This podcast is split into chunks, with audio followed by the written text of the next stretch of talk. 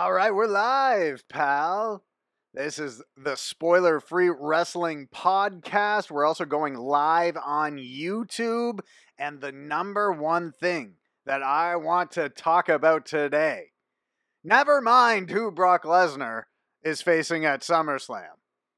Ne- I, never mind who's facing Chris Jericho at All Out.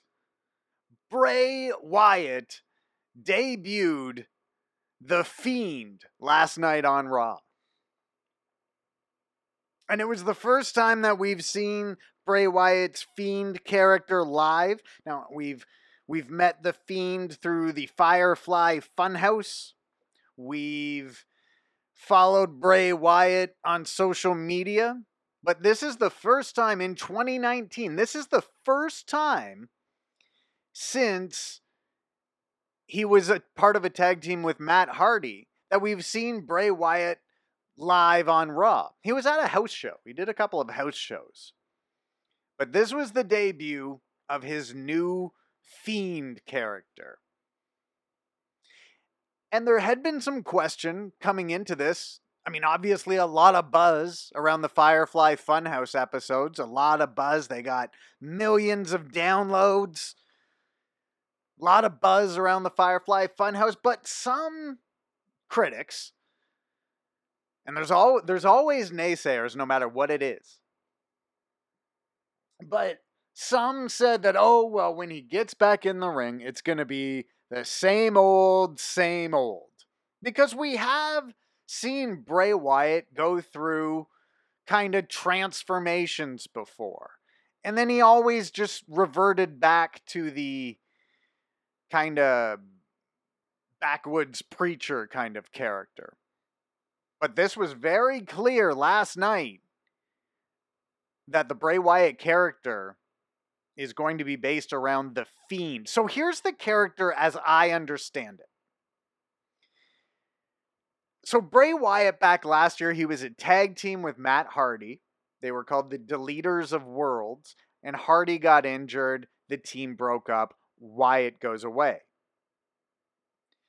While he goes away, he obviously was doing quite a lot of the muscle man dance because he came back in great shape. But obviously, it was time for a, a, gimmick change or some type of of change to the character. So while he's gone, while he's rehabbing, he starts sending out these b- bizarre tweets. And he would later delete these. He left them up for a while, but he would delete them.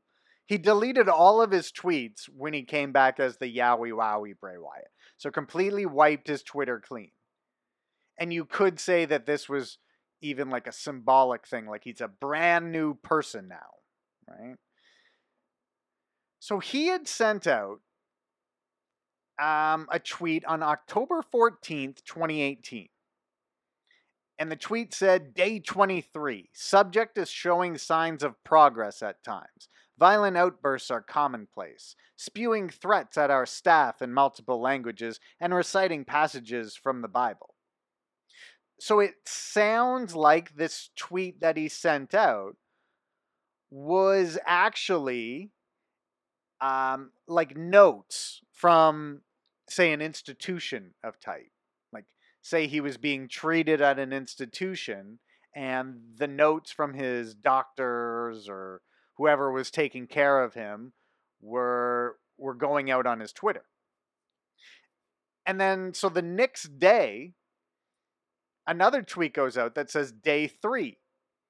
Subject believes God as well as several other entities speak to him directly. They give him a scapegoat. Uh, then some stuff that doesn't totally make sense. Uh, he was attempting to repent through torture. Masochistic tendencies pray that after so many treatments, he will be free of this affliction once and for all. Sincerely, Dr. M. So this tweet is kind of coming out from a mysterious Dr. M. And at this time that he's sending these, Bray Wyatt wasn't on TV. He was off. He wasn't injured. Matt Hardy was. Yada, yada. So that's going on. That that was in October of last year. Then in December of last year, he sent out a tweet which said that he no longer believes himself to be a god. You know how that had been kind of part of his thing for a long time is he sort of said he was a god. Well, anyway, so on December 17th, he tweeted out, I'm not a god. I never was. I'm sorry I said it. I was wrong. I know the true God now and all his power. I feel that I am forgiven for all the wickedness I have caused. My soul is clean now. My mind is clear. I see what I did wrong. What was done to me, they took it all. And then after that, oh, and then that was part of sort of like a thing. And so the next part of that message is I have so many things to fix. I realized that I was sick. My mind doesn't work like other people's. It gets lost and attached to ideals that are unrealistic and poisonous. My next journey will be to find my true calling. And we're in that next journey now, it sounds like. So, what it sounds like to me is that Wyatt went to some type of institution last fall. And he was treated, as mentioned in the tweets.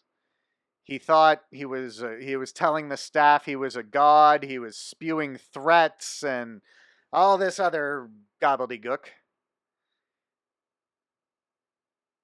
And then we don't hear from Wyatt again until he shows up after WrestleMania this year in the Firefly Funhouse. And Wyatt makes it clear during the episodes of the Firefly Funhouse that he's not the same person. He's not that bad man that he was before. And in fact, in the very first episode of the Firefly Funhouse, he took a chainsaw to a cutout of his old self. I mean, that's fairly symbolic. You don't have to be, you know, inside Bray Wyatt's head to get what's going on there. And then when we get, I mean, we meet all his new friends. But then in episode four, we meet the Fiend. And how Wyatt describes the Fiend in episode four of the Firefly Funhouse is that, well, he said, he says the lines, oh, don't worry, there's still a lot of darkness up in this here noggin, or something along those lines. And then he says, but now I've learned to harness and control it. And then we meet the Fiend. So the Fiend is Bray Wyatt's darkness, his evil, brooding, dark passenger, controlled.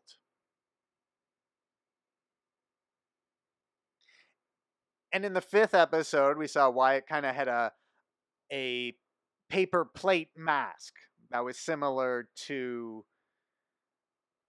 to the fiend mask and he he would say that when he puts it on he can do anything.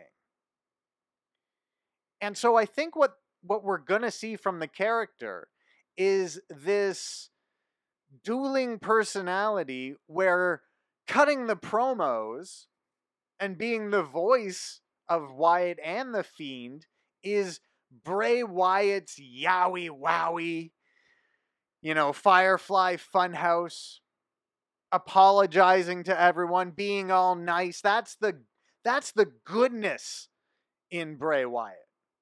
But that's not the Bray Wyatt who wrestles. That's not the Bray Wyatt who goes to the ring and you know lays out Finn Balor with the sister Abigail.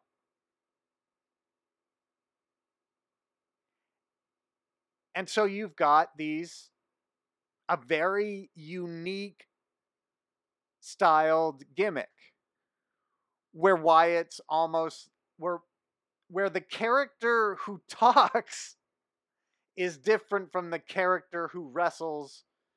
They're the same guy,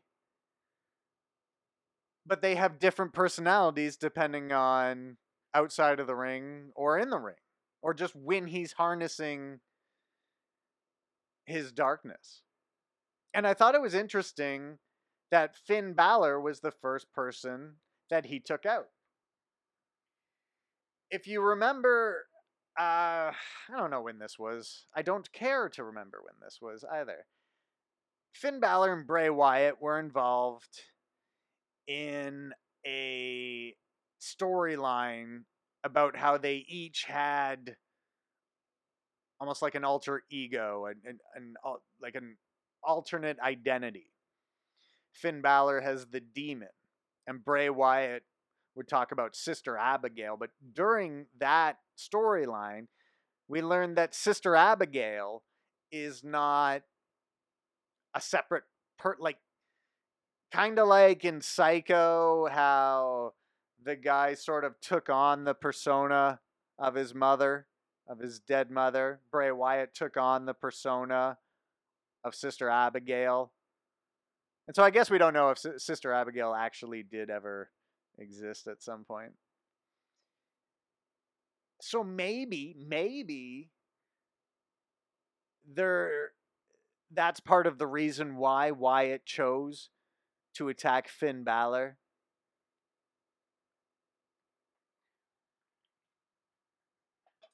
But regardless, I think another important part that we found out last night, or I hope we found out last night, was that he's going to wrestle with the mask on. Um, and I think that's important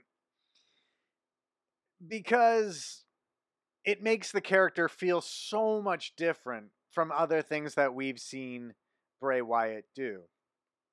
And I want to talk a little bit about the mask that uh, Wyatt's wearing because there's some details behind this that are kind of interesting. So, Wyatt's mask, and I wrote an article about this on SEScoops.com that you can check out. Uh, it's just details on Bray Wyatt's creepy new mask.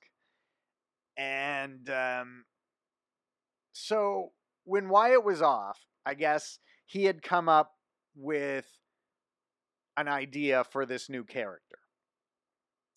And he went to a tattoo artist who I don't know if he's Wyatt's tattoo artist. Um,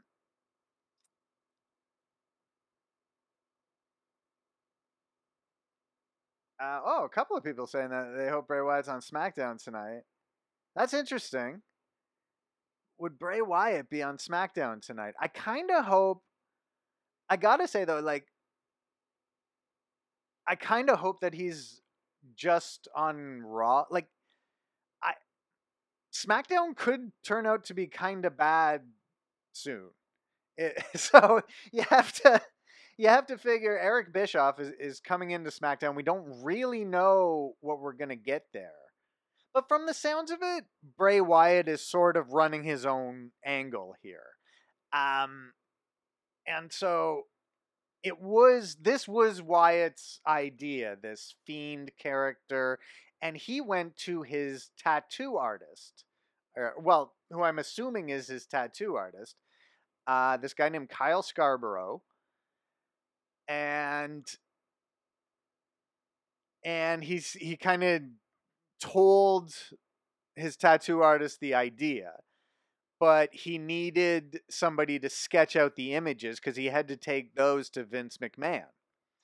And so this guy, this tattoo artist, uh, wrote this long message the day after the the uh, the Fiend episode of Firefly Funhouse came out. So this this was on May 14th. This guy wrote this right after the Fiend mask debuted for the first time.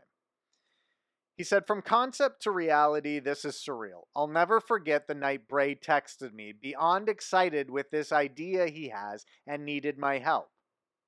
He called me, and with the excitement of a child, he ran off this long list of descriptions and concepts, flooding my text messages with doodles and images. He had an idea in mind that needed help. He had the team of people to create the idea, but didn't have the vision.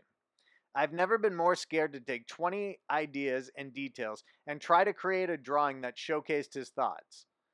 And so he goes on to talk about basically Bray Wyatt um gay, you know, listed off the idea that he had for the character. Then this tattoo artist drew up the sketches for the mask.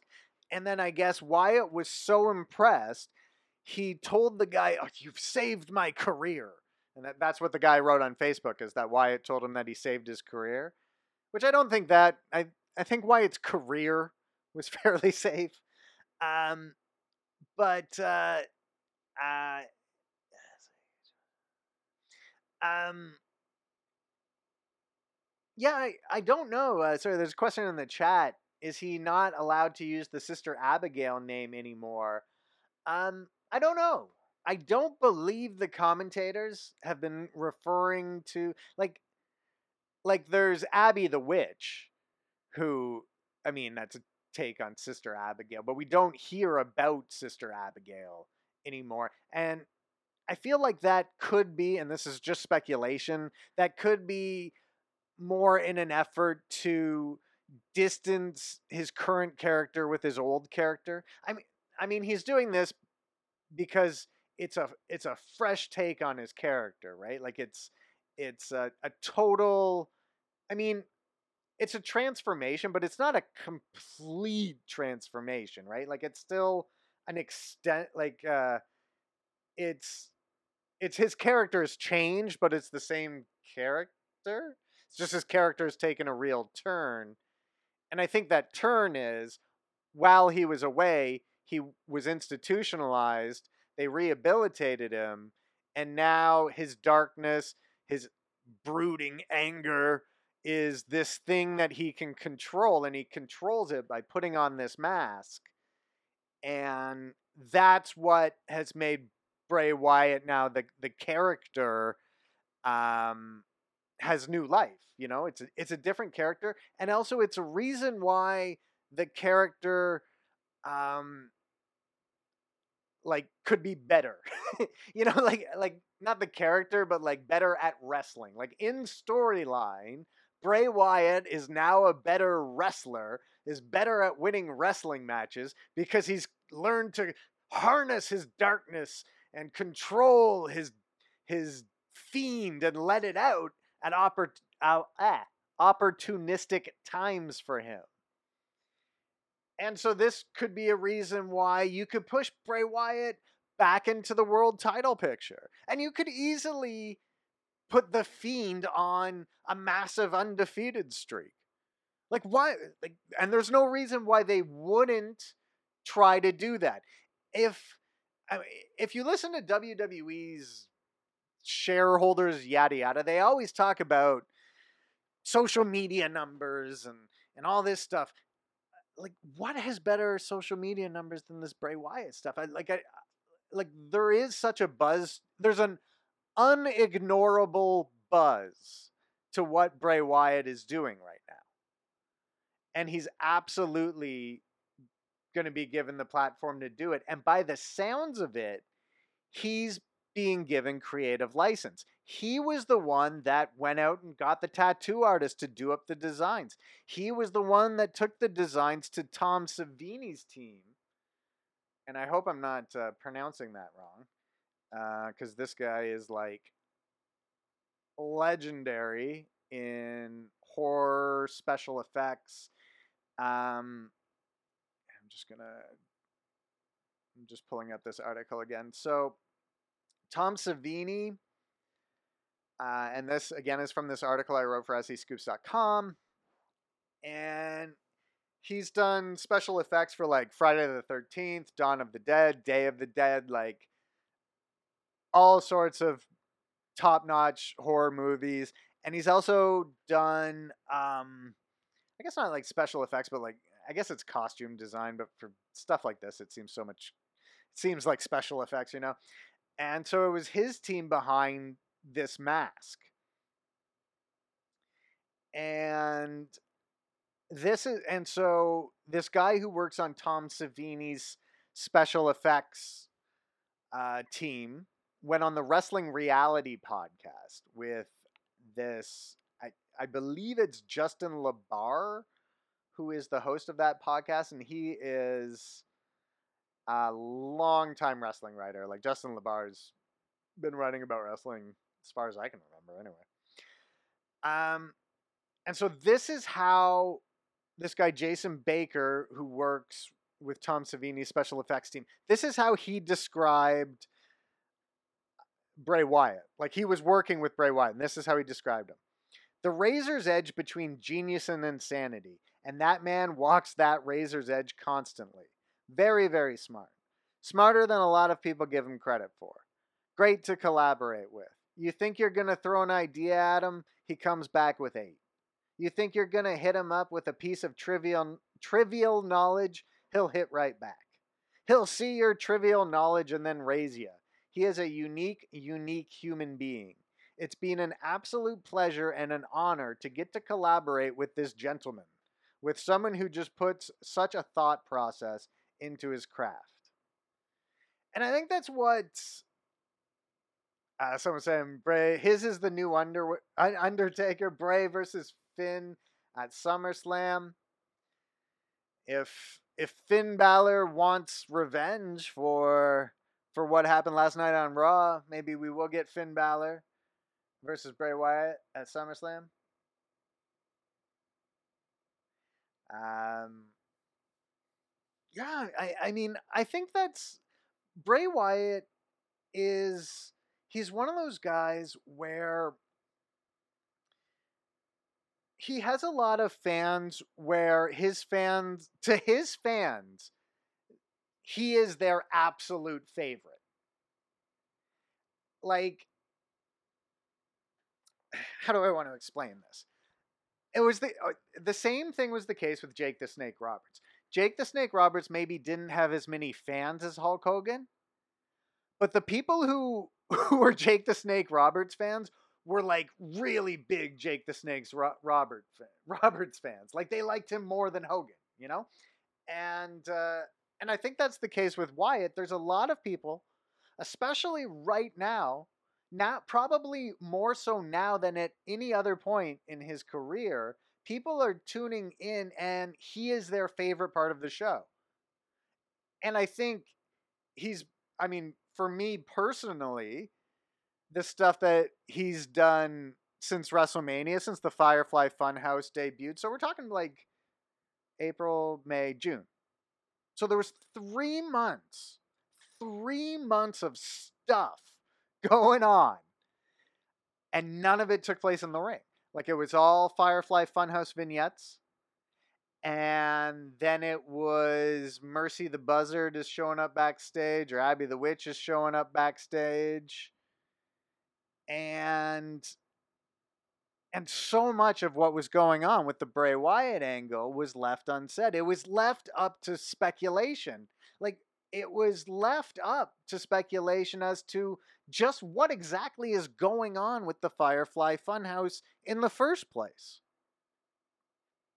there have been people who have suggested that Firefly Funhouse is limbo. Like they are in a type of purgatory. And that was, I mean, almost said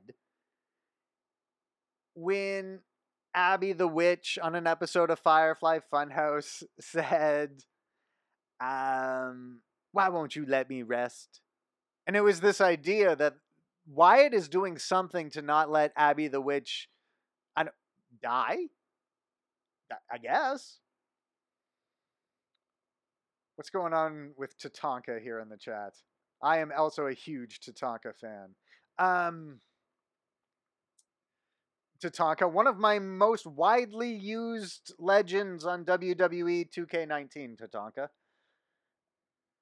um, Tatanka was great. I saw Tatanka wrestle in Maple Leaf Gardens. This would have been the late 80s. or possibly early 90s. I think late 80s. And it was before he had been given the name Tatanka. He was Chris Chavik. Tra- Chavik? I'm not quite sure how to pronounce it. Um, but yeah, man. Tatanka. Tatanka is sort of the way to do it, too. He, you know, wrestled around, made a bunch of money, and then retired, and and you've never heard of anything bad going on with him. And he comes back from time to time. I wonder if Tatanka will be there for the Raw reunion. Does anybody know if Tatanka will be at the Raw reunion? Question for the chat to find out. Will Tatanka be at the Raw reunion next week? But yeah. um so now what comes next for Wyatt? He's gonna like obviously we're gonna get Wyatt's first match back at SummerSlam. And you know what's interesting? Do you remember? Yeah, Chris Chavis, Chavis or something, Tatanka. Um, what was I saying? Do you remember, like in May? I think it was May. There was all these rumors that Wyatt was scheduled to be back on Raw, but that was when his kid was born, or baby. I guess they start off at as babies and then they become kids. I'm not sure on the current terminology, but so him and JoJo had a baby, and they gave it the best baby name of all time. Uh, and it's like Knash. Hold on, what is Bray Wyatt's baby name? And it's like Knash Sixx. Uh, yeah, Knash Sixx Rotunda or something like that. And no, no Tatanka. Tatanka won't be at the Raw reunion. Oh no. Uh, so there was all these rumors that that's why he wasn't back, um, but those obviously weren't correct because it had been the like debut the Firefly Funhouse after WrestleMania, just after WrestleMania, and then his first match back is SummerSlam. And I, and I think that's that's such interesting and patient booking, right? Like, like let's really take our time with this and do it the right way. And I think the patience that they've shown with it that that can only mean good things for how far they'll go with it. And I think if you're a Bray Wyatt fan, and there are a lot of Bray Wyatt fans, why not go all the way with him? Why not put the title on him? Why not have him win at SummerSlam? Just keep winning. And then have him win the title at Royal Rumble or something. This is the time to do it. You're never going to have a hotter Bray Wyatt than right now. You never have a hotter character than right after they've been repackaged or right after they debut. So you've repackaged Bray Wyatt, a guy WWE clearly has a lot of trust in. I mean, they trust the whole family. Like the whole family works for the company. Like his sister works in production. Bo Dallas is also there. And Bo Dallas strikes me as someone who who is drastically underutilized too. Like Bo, I bet you if given the chance, Bo Dallas could do a lot of cool stuff. Bo Dallas was NXT champion before like NXT was really NXT. And then of course his dad was uh, Mike Rotunda, IRS at one point. Um, another interesting fact about Bray Wyatt, and I should preface this by saying I'm not totally sure this is true. Um, but why Bray tweeted out happy anniversary on the same day that the NWO formed. And I'm wondering if the Wyatt family debuted on the same day the that Scott Hall did. I'll have to look that up. But So, yeah. And in the chat, someone uh, suggesting bring back Luke Harper. Uh, that is something that Wyatt has actually addressed himself um, on Twitter.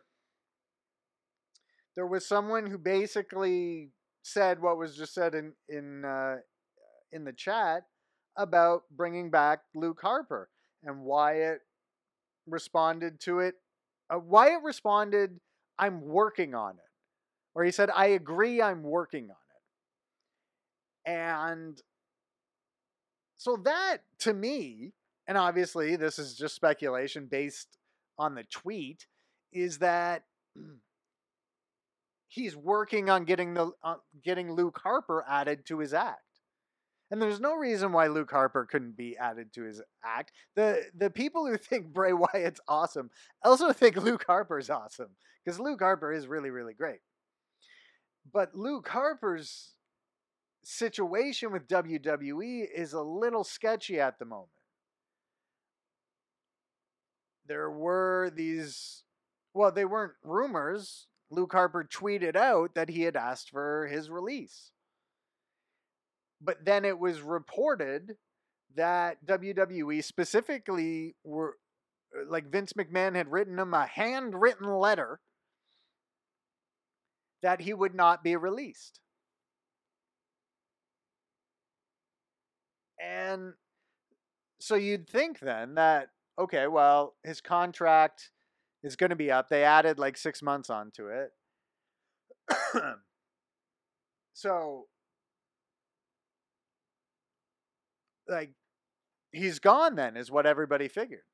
But Bray Wyatt tweeted out that he's trying to get Luke Harper added to his act. And then I mean, Rowan is is paired up with Daniel Bryan right now. But I don't I don't know if you want to go back to the Wyatt family still. It doesn't seem like the Yowie Wowie Bray Wyatt that controls the Fiend would still be a cult leader but he could certainly be aligned with Luke Harper in some way. And it would just be a way to get Luke Harper back on, you know, back on TV, which is better than him just sitting at home and doing nothing and not being able to wrestle for another promotion until he's 40. Not that 40 is even old now, though. I mean, shit, Chris Jericho is 48. Look at all the the older wrestlers we have now. Rob Van Dam's 48. So.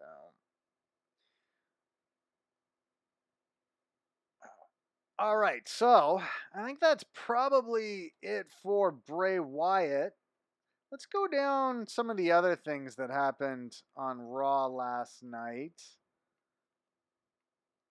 We went over. We did a a video when was that? I guess the day after Fight for the Fallen. That was all on the results of that show. So the last couple of days with Extreme Rules and then last night's Raw. I think last night's Raw we really started to see the Paul Heyman more come into the product and that is sort of what we what had been fed more or less to the wrestling uh, media is that you'll, I mean, Heyman was already there, but you'll start to see Heyman and Bischoff storylines more after the pay per view as we sort of finish up the storylines from the um, from Extreme Rules. So it started off last night. Heyman and Brock Lesnar come out and they say there's going to be a 10 man battle royal with the winning team going on to face Brock Lesnar at SummerSlam, the main event at SummerSlam in Toronto. And I thought this was interesting that we just, they didn't just say, okay, we'll give the the rematch to Seth Rollins because he lost it on a Money in the Bank cash in. But I guess they really want to stress this idea that there's no more immediate rematches for former champions, and I guess that includes even in Money in the Bank briefcase situations.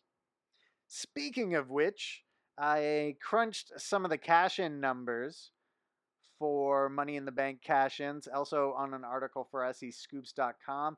The men's division is 16 of 20 for the cash ins, with the only ones not being able to successfully cash in were Cena, Damien Sandow, uh, Baron Corbin, and who was the other one?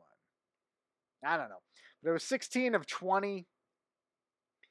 And uh, for the women's Money in the Bank, three of three. And so they were listing off the names of who Brock Lesnar could face.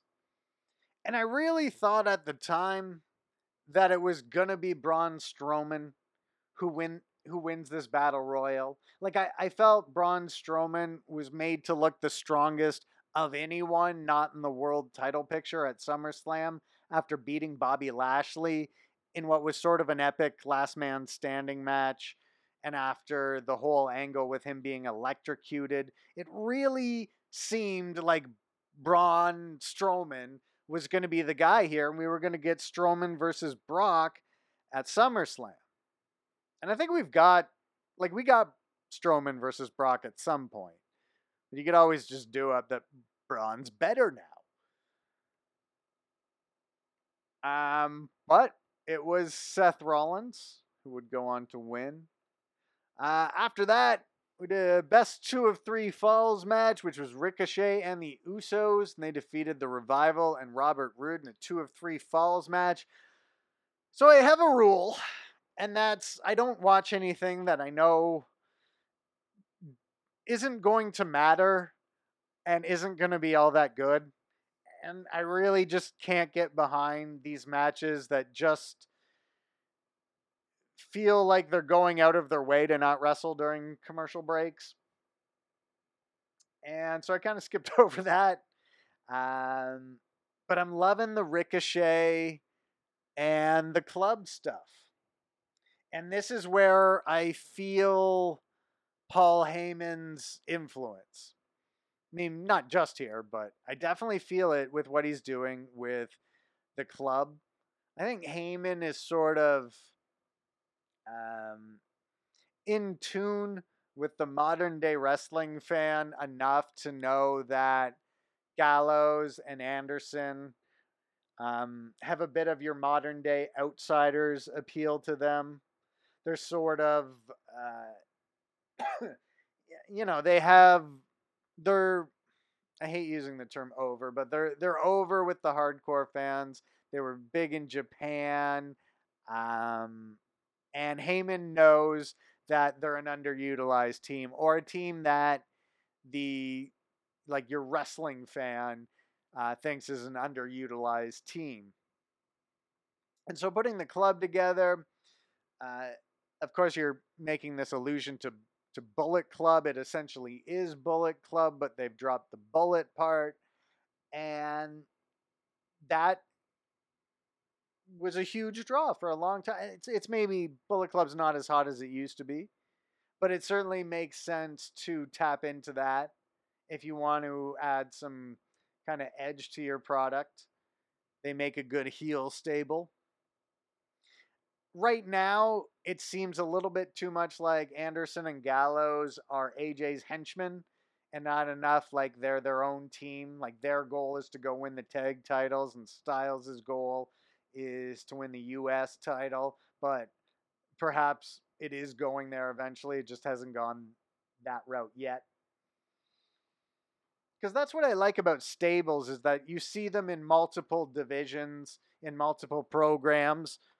But the way WWE does stables is just the stable is in, you know, it's one group of guys, never more than five. You can fit them all on the screen at the same time, and they're all in one angle for the most part. Obviously, there's exceptions to this, but it seems like WWE is more prone to having a, a stable just be in one angle as opposed to multiple guys in different divisions.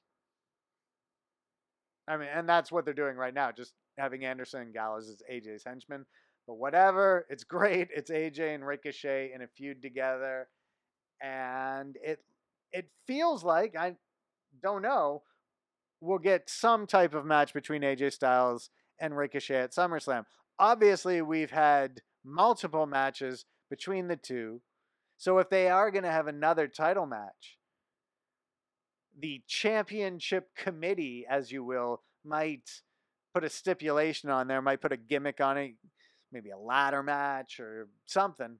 Something that would be able to really showcase AJ Styles and Ricochet and what they can do against each other. After that, it was a squash match victory for the Viking Raiders. And where do the Viking Raiders go from here? I mean, this is a top team in what is kind of a stacked division now. Look at the Raw tag team division. You got the Viking Raiders, you've got Anderson and Gallows, you've got the Revival, you got the Usos, you got um, uh, you got the AOP when they come back. Imagine some matches between War Machine and AOP. Um, or Viking Raiders and AOP. That'd be pretty good. I also wonder if the Viking Raiders are a team that Ricochet might recruit to go up against the club.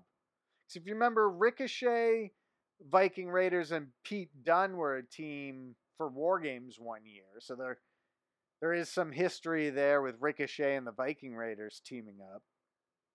And at some point, Ricochet is going to need allies, right?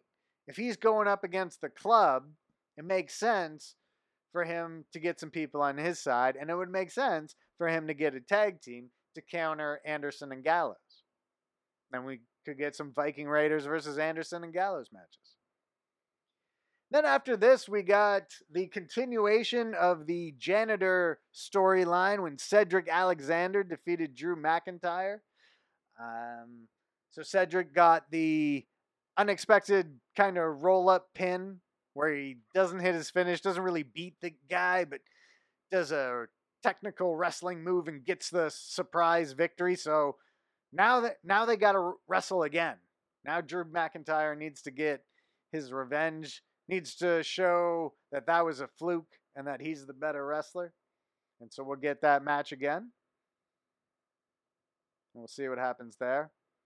Then Samoa Joe defeated Finn Balor with kind of a crucifix pinning combination. It was a quick pin, and then as Balor was kind of reacting to the pin, Joe, because he's Samoa Joe and is a mean guy, uh, you know, attacked Balor and then Balor fought back, and then all the lights went out. And music or some type of sounds we've never heard before are played. And then when the lights come back on, it's the Fiend. And the Fiend has Finn Balor and delivers what I guess is still called the Sister Abigail. And I think there were holy holy bleep chants. And that's how much buzz there is for this character. That the character was there got a holy bleep chant. And on a night where main events for SummerSlam were set, the most buzzworthy item is just Bray Wyatt showing up again. That's how you know a repackaging has gone well. Just the, the character showing up again gets a holy bleep chant. And obviously, it's a different character now. Well, no, it's it's the same character, but the character has gone through a change. The character's evolved.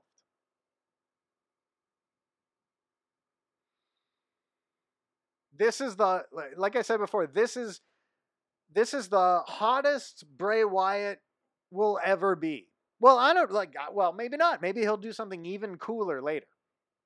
But you have to assume that this is the hottest that Bray Wyatt will ever be. I don't think The Fiend should lose a match until he's WWE champion. and has been for a long time. Go full Goldberg with him. Why not? There's no harm in it. And you could end up with a major, major Undertaker like character out of it. You gotta do it. Absolutely no reason not to.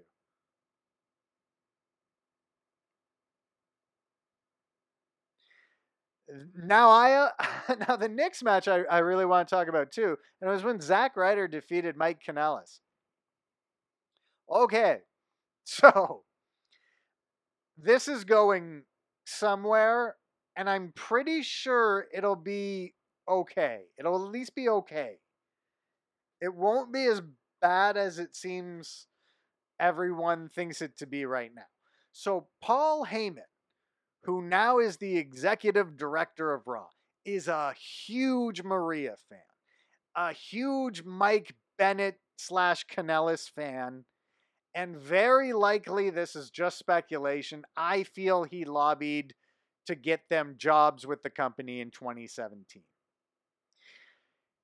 When Paul was the head of OVW, he was working a lot with CM Punk CM Punk was dating Maria at the time. Maria really won over Paul Heyman with her mind for the business. Like, I don't think people understand like the potential or just like Maria is not just some other diva. She was a diva. I'm pretty sure she posed for Playboy. I'm shocked that I don't know for sure whether or not that's the truth. Um, but she was a big star. She was voted Diva of the Year. She was incredibly popular. But who Maria is now when she's a little bit older and a whole lot wiser, and she's got an ally who's the executive director of Raw. Heyman has praised Maria at every possibility. He's referred to her as the most untapped resource creatively in the business.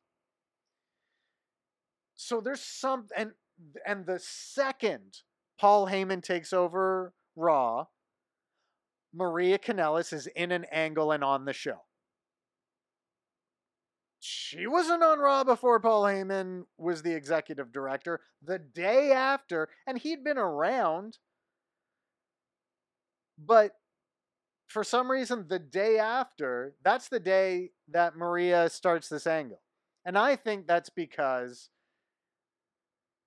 um, basically they started running angles that are going to pay off after Extreme Rules at that time.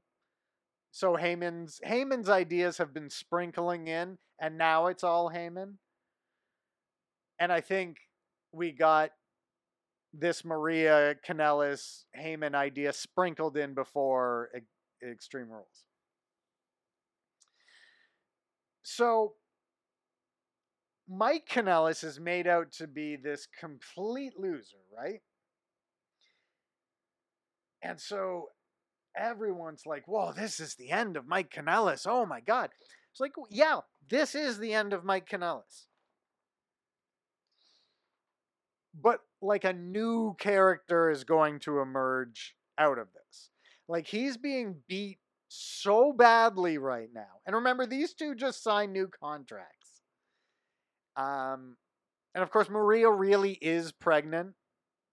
And it had been reported in the anonymous source wrestling based media that maybe there was, or actually, no, no, they never reported that. Um, sorry that uh, so Maria found out she was pregnant after she signed the deal, uh, and WWE was informed that she was pregnant after they signed the deal. My thought on that is, I wouldn't give a bleep even if Maria knew she was pregnant, signed a five year deal, and then told them she was pregnant. That's her right. And they know that. They know that with a woman around her age who just had a kid they know the deal with Ronda Rousey. There would never, never be heat on a woman for getting pregnant, even right after she signed a contract. Never. Not even in wrestling. Not even in wrestling. You that's just you can't do that. Or if it's happened, it's the most ridiculous thing ever. So Mike Kanellis is being beaten down and beaten down and beaten down, but we keep seeing him getting beaten down and beaten down. So it wasn't like, hey, we're just going to get revenge or get you're getting beaten up and whatever. We're seeing this for a reason. We're seeing this because it's going to change Mike Kanellis. This is Mike Kanellis' arc, and he might go away for a long time. And we, and and when he comes back, he's going to be completely separate from Maria. And then they won't sort of be involved with each other anymore, and Mike will be a different guy. And this is what's happening is Heyman is taking their old act and just dismantling it, just destroying it beyond belief so that it's done. It's done, and now something new can emerge. And so each character is on their arc. So it seems like they're just destroying these people for no good reason. Like it's not even to get somebody else to be more popular, right? Like it's not like they were doing this to make Zack Ryder more popular. Like we'll never eh, Zack Ryder won this match and we'll probably not even see Zack Ryder again for months. You know, he doesn't have a match coming up at SummerSlam. This was just done we only saw this so that we would see Mike Kanellis get embarrassed as badly as possible. So you have to ask yourself, why are we seeing that? And it and this is all I can say is like this is his arc. Something is happening right now which changes Mike Kanellis. Which changes Mike Kanellis and alters the course of Maria Kanellis. And Mike Kanellis might come back with a totally terrible new gimmick or whatever, and and or he could come back as something new and be great. I mean, this is the guy that is a former IWGP Heavyweight Tag Team Champion. He's a former Ring of Honor Tag Team Champion. You don't win either of those two titles without being pretty good. I mean, you don't go to New Japan without being pretty good, let alone be put in a in a months long angle with Anderson and Gallows that culminates in huge tag team title matches in front of tens of thousands of people. New Japan doesn't have confidence. If New Japan doesn't have confidence in you, you're not in that spot. So, and if New Japan has confidence in you, really anybody should be able to have confidence in you. So, if you want my opinion, I think this is Paul Heyman just taking an axe to the old act so that something new can sprout. but I don't know. I'm just talking bleep. Uh, then the club defeated the Lucha House Party.